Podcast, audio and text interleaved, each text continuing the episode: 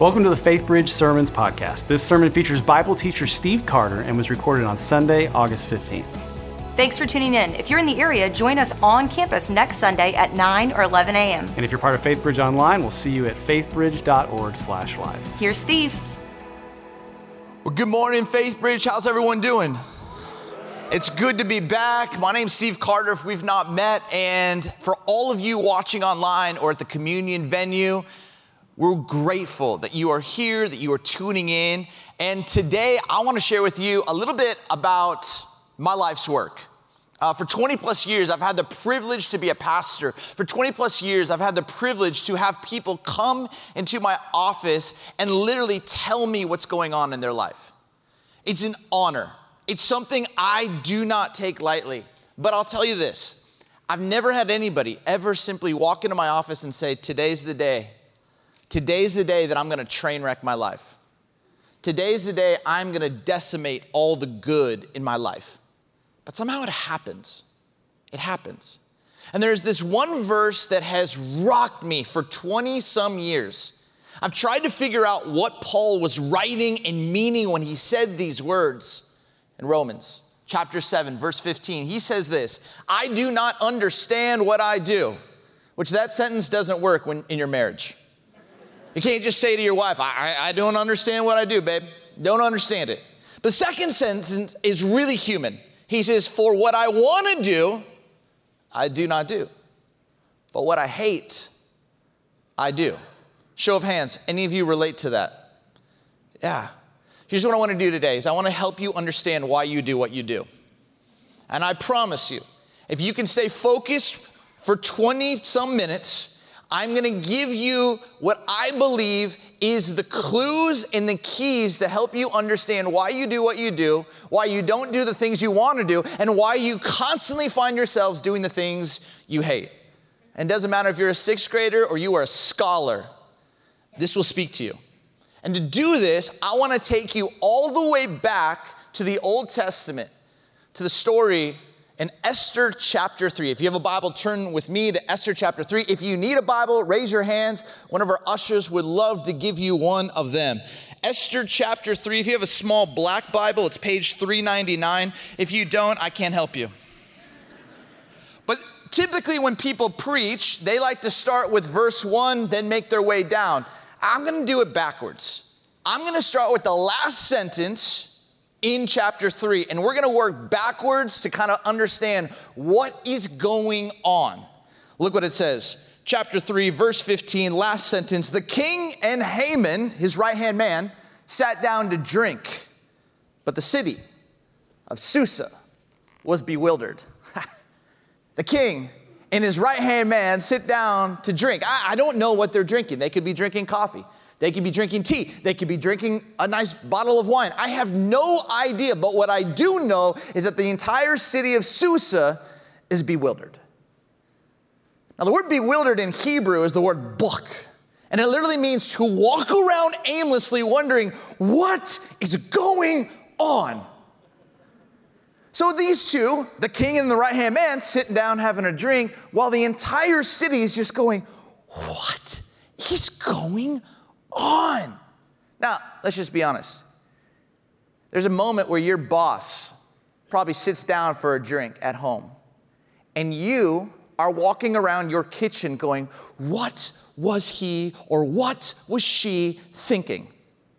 You've probably had a moment where someone's posted something online and you found yourself walking around the living room or walking around your office or walking around your neighborhood going, What were they thinking?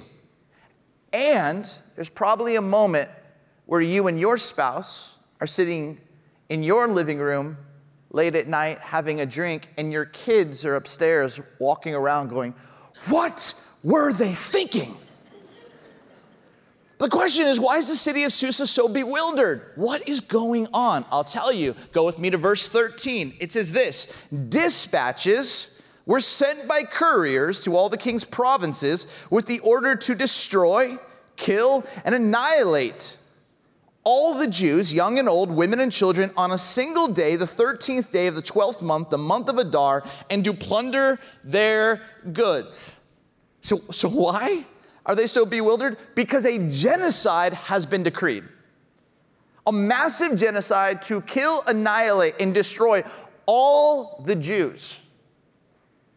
And the city of Susa is like, what's going on? I don't know if you've ever seen the effects of a massive genocide. I've had the privilege to go to Rwanda a couple times. And I was in Rwanda a couple years after that massive genocide, where two tribes, the Hutus and the Tutsis, in 100 days, UN re- records that somewhere between 800,000 and 1 million people died in less than 100 days. And you walk in downtown Kigali, the capital city of Rwanda, and you see the effects people missing limbs, still to this day. People who were displaced as they ran. I mean, there's no joke about a genocide. It's painful, it's disturbing, and it's literally bewildering the people of Susa, which begs the question how, does it, how do you pull off a genocide? I'll tell you. Go with me to verse 8. It says this Then Haman, again, the right hand man to the king, said to King Xerxes, There is a certain people dispersed among the peoples in all the provinces of your kingdoms who keep themselves separate. Their customs are different from those of all other people, and they do not obey the king's laws. It is not in the king's best interest to tolerate them. If it pleases the king, let a decree be issued to destroy them. And I will give 10,000 talents of silver to the king's administrators for the royal treasury. So, hear this. You got the right hand man to the king. He says, There's this group of people, and they're different. Their customs are different. They do things differently. And you know what? You don't need to tolerate them. Now, what's just fascinating is that King Xerxes' grandfather was a man by the name of Cyrus the Great. Cyrus the Great was known as the most tolerant. And I don't mean like today's version of tolerance, I'm talking about like true tolerance. And what was so amazing about Cyrus the Great is that this man would go into a country that they would overtake and he wouldn't destroy and kill and plunder. He would take the best leaders from that country and actually bring them into his cabinet. Whenever a war happens, you have to go through the UN. And when this war happens, there's this, this, room in the UN, and there's a cylinder, a replica of the Cyrus cylinder, which was the first bill of human rights ever decreed when Cyrus freed the Jewish people from Babylon to go back and rebuild the temple. I mean, this guy was a big deal. If you actually look if any of you are Constitution people who love it like I do, or the Declaration of Independence, and you study the life of Thomas Jefferson, Thomas Jefferson was deeply inspired by Cyrus the Great, and the Declaration of Independence showcases some of that. But hear this the right hand man, Haman, is saying, hey, hey, forget your values, forget your legacy. You don't have to tolerate these people. And you know what? I'm gonna make it so easy for you, I'm literally gonna bankroll it. And look what the king says. The king just simply says, Keep the money and do with the people as you please. It's fascinating to me. A genocide. Some of you are sitting here going, Where are we going with this? I'm gonna take you even to a crazier place, to the city of Chicago. And I want to tell you about the city of Chicago because if you've ever driven through the city of Chicago, I love that city. It's one of my favorite cities in the entire world. You need to understand, though, the city of Chicago is dangerous, but not dangerous because of the way that you think. It's dangerous because of potholes. And they are everywhere. I kid you not, they are everywhere. You'll be driving, and there are these craters in the ground, and if you hit them, they will do massive damage to your vehicle. And I remember one day I'm driving, and all of a sudden I hit a pothole. I think I was playing with sports radio. I hit a pothole, and right away I knew flat tire, front right. I pulled car over and get out, and you can just hear that it's just leaking air, and I'm just like, no. But the city of Chicago has a number that you can dial 311. And when you dial 311, you can report a pothole. And if the pothole has been reported and the city of Chicago has not dealt with the pothole in due time, they will pay for the damage in your car. Which is no wonder the city of Chicago is going bankrupt, but that's another sermon.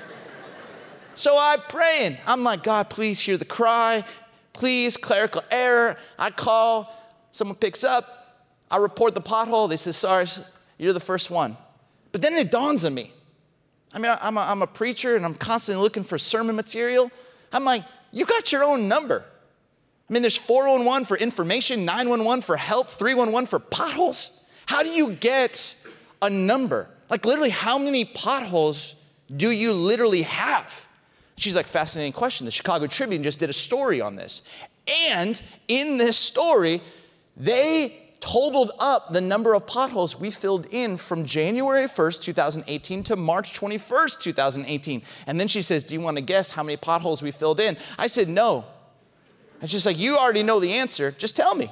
We don't have to waste time. She's like, Just take a guess. I say 25,000. She says a little bit more. I say 35,000. She says a little bit more.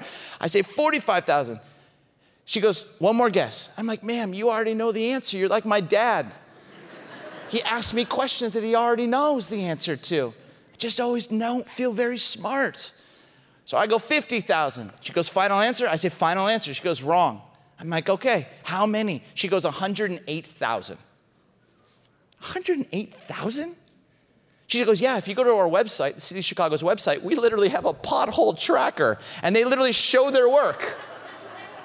Those blue circles are like where they're, they're working on potholes. So, like, this is what they do water freezes, it expands, and it, like, the, the asphalt doesn't have the elasticity. And so a crater is created. City officials walk up to it and they see it. They add a little bit of asphalt. Check the pothole tracker 107, 999,000 more to go, and they go to the next one. But sometimes they come up to a pothole, they look at the pothole, and they realize this wasn't caused by inclement weather. There's actually something underneath the surface something that I refer to as the thing beneath the thing. And sometimes when you see it, you're wondering, like, oh, what, what happened? And sometimes it's erosion underneath the surface. Sometimes it's caused by a, le- a leaking sewage pipe. But something underneath has caused this pothole. And if they don't deal with that correctly, that pothole will become a sinkhole. And this literally happened in the city of Chicago. A 72 year old man was driving and had the ride of his life when an entire road, street gave way, and he dropped down two stories. He ended up being okay, but millions of dollars of damage was done. Here's why I tell you this because every one of us has potholes. You watching online, you have potholes. You watching in the communion room, you have potholes. You watching here, you have potholes. You who are Texas A&M fans, you have potholes. But I tell you this though, friends, I tell you this, you gotta understand, if we don't have the, the understanding of our potholes, and those potholes came because of trauma, those potholes came because of sin, those potholes came because of things that were said unto us or done unto us, experiences that we had, if we don't get to the thing beneath the thing, those potholes will become sinkholes that don't just affect us, but they affect everyone around us. And friends, this is what's happening in Esther. I don't think any of you are on the verge or wanting to fund a massive genocide. But I do believe that every single day you are making choices that you go, What was I thinking? The good I want to do, I just don't do, but the thing I hate, I keep doing. Why? Why? And it's not just affecting you, it's affecting your marriage. It's not just affecting you, it's affecting your relationships. It's not just affecting you, it's affecting your calling. It's not just affecting you, it's affecting your interactions with your kids. This is important. And for 20 years, I've had people walk into my office wondering, why do I do what I do? And I began to discover until we have the courage to face our potholes, it's only a matter of time. Go with me to verse 2, chapter 3. I want to introduce you to a new character in the story. It says this But Mordecai, Mordecai is a Jewish man. And what you have to understand is that because the right hand man, Haman, everywhere he went, because he was second in charge, there was a decree that everyone needed to bow down and show him honor. But look what it says. But Mordecai would not kneel down or pay him honor. Then the royal officials at the king's gate asked Mordecai, Why do you disobey the king's commands? Day after day, they spoke to him, but he refused to comply. Therefore, they told Haman about it to see whether Mordecai's behavior would be tolerated, for he had told him he was a Jew. But hear this, verse 5. When Haman saw that Mordecai would not kneel down or pay him honor, he was enraged. Yet, having learned who Mordecai's people were, he scorned the idea of killing only Mordecai. Instead, Haman looked for a way to destroy all Mordecai's people, the Jews, throughout the whole kingdom of Xerxes. Okay, do you understand what's happening here? Why was a massive genocide decreed? Because one Jewish guy, Mordecai, would not Tebow and show honor to Haman. And because he would not kneel down, Mordecai, not kneeling down, Haman, the right hand of the king, gets so triggered, so enraged, that he's like, I'm not gonna just kill this guy. I'm literally gonna kill all of them. It's just crazy, baffling behavior. And, and I, I sit here and I, I, I wrestle with this because I'm like, why? And I don't know Haman's story. I don't know what happened in Haman's childhood. I don't know if he was small and somehow he felt disrespected his whole life. I don't know if he had had some moment of profound failure. I don't know if in that moment he felt like a fraud his whole life or an imposter, and Mordecai, by not showing him honor, actually showcased the insecurity within Haman. But something happened because it's not, it's not the way that people seem to act when all of a sudden you just get enraged and you're like, massive genocide, and I'm gonna pay for it. So, why does this happen? Because, truth be told, you're going through your day, and all of a sudden something happens and you get enraged. My counselor says if you get hysterical, it's probably because it's historical.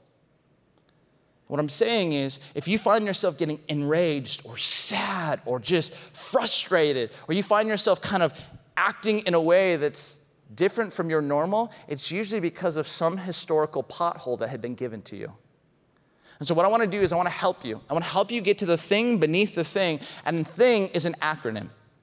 And what I want you to see is T is the word triggers. Triggers are the setup that sets you off. All right, you're going through your day, and all of a sudden you're just listening to some worship music. You've got your coffee, you're singing, Blessed be the name of the Lord. You're just driving. You got your kids in the back seat. They're listening to you sing off key, but you're just feeling it. And then all of a sudden, some car just cuts you off. And then something comes out of your mouth. That's not blessed be the name. and you're like, why did I say that? What happened there? You got triggered. And every day, somebody gets close to your potholes. And without even knowing it, they drive over your potholes. And all of a sudden, all of this energy is within you, and it's got to go somewhere. See, I remember a number of years ago, I came home and I was so frustrated. Someone had done it again. I was in a meeting, they minimized my idea, they minimized my thought. The tone was just so demeaning, and I was frustrated. And so I'm looking for a little bit of spousal support. I was looking for her to have my back. I share this experience, and you know what she says to me? Isn't God so kind? Which I'm like, what do you mean he's so kind? I need you to have my backup. Be mad at that dude. And she's like, God's so kind. Why is God so kind? God's so kind that he keeps bringing people into your life who remind you of someone who deeply wounded you. Until you have the courageous curiosity to get after that, your life will always be held in check. That's who I married, friends. And I'm like, what in the world? And she's like, Steve, if you don't deal with this, you're gonna keep having these people come into your life, they're gonna trigger you, and you're gonna go somewhere. And what I've found in 20 years of doing pastoral ministry, there is four places that people tend to go when they get triggered. The first, H, is hideouts. And this is the metaphorical places we go to escape our triggers or escape the pain in our story. And the truth is, we all do this. We do this in socially acceptable ways, we do this in socially unacceptable ways. This takes us back to Genesis 3. Man and the woman taking of the fruit. They feel shame, they feel anxiety. What do they do? They make some clothes. Then all of a sudden they hear the sound of God walking in the garden in the cool of the day. What do they do? They go and hide. It's the first game of hide and seek, and God's looking after them and He's seeking them and He's calling out, Where are you? And says Genesis 3, all we've been doing is hiding and finding hideouts whenever we get triggered. The truth is, every one of us, we're addicts. We are. You might be saying, no, no, you don't understand. I don't, I don't have an addiction problem. I don't, I don't, I don't have an addiction problem. I don't, I don't abuse alcohol. I don't abuse opioids. I don't, I, don't, I, don't, I don't have that. The truth is, we all go to places to hide out. I remember when the, the Hebrew people were at the base of Mount Sinai and Moses is on top talking with God. He's been up there for a little bit. And the top is like clouded and crowded with clouds and lightning and thunder. And the people are a little bit nervous. And so all of a sudden, they don't know what to do with their anxiety. They don't know what to do with their fear. They don't know what to do with their worry. And so some of them start to like touch their ears. And like, there's some gold here and there's some gold here. Maybe, maybe what we should do, maybe what we should do, we should like literally take all of this and let's form it to an idol. And they do. And what's amazing is what do they use this idol for? It's not to worship, it's to place their pain and their fear and their worry on. And we do this with work. We do this with Netflix. We do this with Instagram. We do this in so many socially acceptable ways. We do this by going and buying things. And Amazon understands that you all are going to be triggered and you're going to go to a hideout. And that's why they created the one click button. Because you're like, a lawn gnome. Yep, that's what I need. And then you're like, what am I doing? And by the time you can try to return it, it's already delivered to your house. we all have these hideouts. And again, some of them are socially unacceptable. In 2020, you've heard me say this alcohol sales were crazy. Opioid usage, crazy. Pornography, crazy. In many ways, we were all looking for some place to place our fear and worry and uncertainty. That's a hideout. And again, some of us, it's just work, some of it's just staying busy. But we all have these places, and Tim Keller would call this a counterfeit God, or in biblical language, it would be an idol. Something that we are placing our sadness or our pain on. The second place when people get triggered that they tend to go to is to insecurities. And insecurities are the false stories we create about ourselves. And you know what this is like? You get triggered, and all of a sudden in that meeting, you're like, I'm just not good enough. And all of a sudden, it's like a shame storm just starts to rain over you, and you're like, oh, man, what's wrong with me? And it's like these old tapes start to play. You'll never be as good as your sister, you'll never be as good as your brother. Like you, they, they figured you out. You actually think you can do this? And it's like these lies are penetrating our heart. And we are neglecting and forgetting that we were created in the image of God. We were created for a purpose. We were created for meaning. It's just the sound and the tapes of the lies are just coming over and over and over and over. And so, what do we do? We just power down. And I just watch so many Christ followers just going through life, just powered down. It's not freedom that's controlling them, it's shame. But sometimes, in, out of insecurity, people feel like they're losing control of the circumstance or the situation. They don't power down, they power up. And they try to regain. And all of a sudden, they start attacking those people that are in their life or in the kitchen or in the marketplace. And there's this whole abuse of power. But in this moment, you can step back and see, oh, you just got triggered. And your insecurity is coming out in power and pride. See, some of us, we power down, some of us, we power up when we get triggered. The third place that I find that so many people go when they get triggered is to narratives. And these are the false stories we create about others. And this is what Twitter, talk radio, Facebook, the news, they are making billions and billions and billions of dollars trying to get you to see what divides you with another rather than what unites you. And for many of us, we take the bait. And we see someone post something on Facebook, and somehow we're like, how dare they? And then we start to type. And we don't just type in response, we start to type things about that person. And we just take a little shot at them. And then they take a shot at us, and we take a shot at them. And this is what happens it's a junior high cafeteria online. And here's what sin is, friends sin isn't just missing the mark, like many people will teach. Sin means to live less than what God intended. And when we sin against God, we are choosing to live less than what He intended for each of us. But when we sin against a brother or sister, we are sinning because we are saying or making or creating something that is making them feel less than.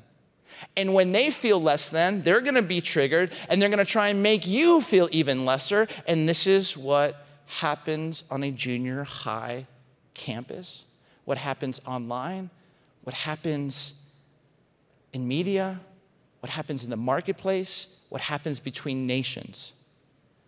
And you can play it all back to one person being triggered and not knowing how to deal with this pothole so it becomes a sinkhole in the school, the home, the marketplace, the county, the state, the country, the world. But I'm here to tell you that there's another place you can go.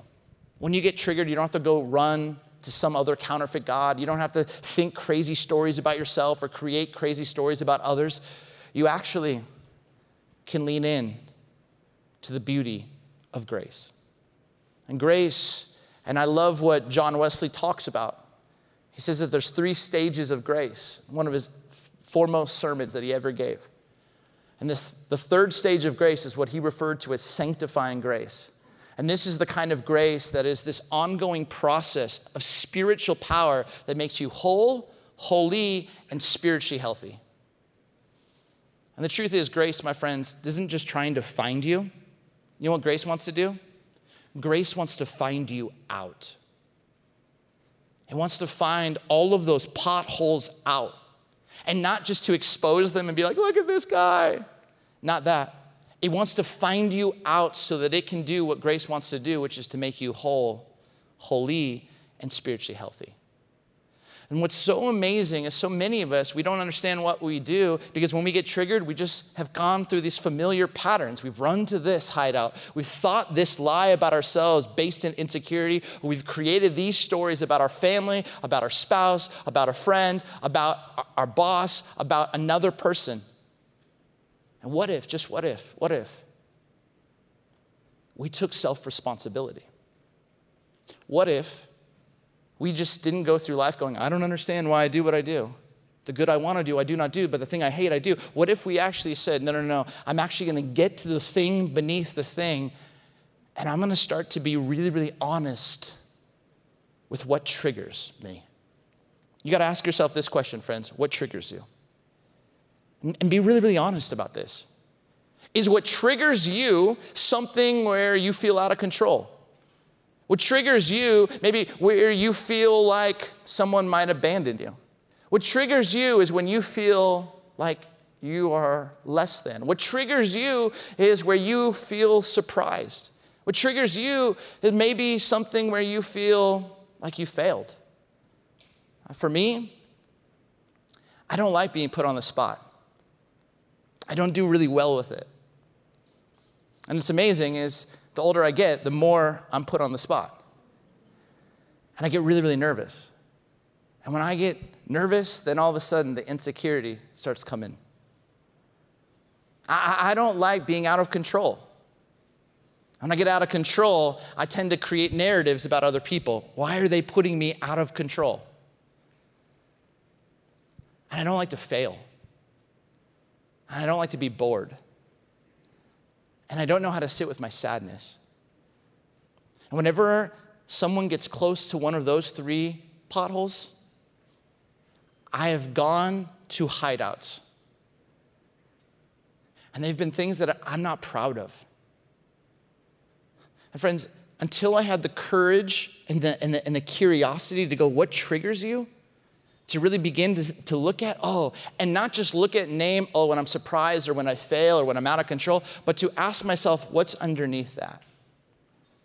And there's typically some childhood wound, there's some moment in your story that until you have the courageous curiosity to get after that, you're gonna keep making decisions that you hate and keep saying things, doing things, seeing things, going to places that aren't best for you and aren't best for your integrity. My wife and I, we always say this you do what you want to do. The real question is, why did you want that? So you do what you want to do. The real question is, what were you hoping for, looking for, searching for, seeking out? And until you can literally understand why you do what you do, you'll keep making decisions like Haman did, like I did, like so many people in the text who didn't choose God's best. What triggers you? Second question is where do you go? You got to understand this. If you've got a family, you should be talking about this at the table. Hey, when you get triggered, dad, where do you go? Sometimes I go to work. Sometimes I go just on my phone to email because I can control that. Sometimes I, I, go and I just binge watch an entire football game or entire Netflix series in one night. For some of us, it's not just to one glass of wine, it's to multiple glasses. But until we can really be honest and human about that, we'll like long to actually grow except we're not putting in the work to understand why we do what we do. And what I've found is sanctifying grace, the grace that is available, that God sent His Son so that we could experience, doesn't want you to go through life doing things, making decisions that you hate. He actually believes that grace can make you whole, holy, and spiritually healthy. That doesn't just transform you and protect and preserve you, but also you are used to bless others. Friends, let's be the kind of people who get to the thing beneath the thing. Amen? Amen. Let's pray. God, thank you so much. Thank you for this incredible church. I, I, know, I know that for some of us, we can probably look at the past week and start to play it back and look at moments where we got triggered. Ah, why did I say that? Why'd I escape here? Why'd I go and do that? It's often so just connected to the pain that many of us have experienced many, many years ago. And God, what's so amazing is you're not just trying to get us into heaven, you're actually believing that heaven starts right here, right now, when we say yes to your grace. That the work of what you want to do is have heaven invade our hearts and our minds and our potholes so that we can experience what full freedom and truth and peace looks like in you. And so I'm just praying. I'm praying for some courageous curiosity. There's some people probably watching online. And as they watch online, they're probably thinking, man, why did I say that? I'm praying that it would be curiosity, not shame, an invitation for grace for those in the communion venue. Just praying that you would just speak to them. We're here in this room right now.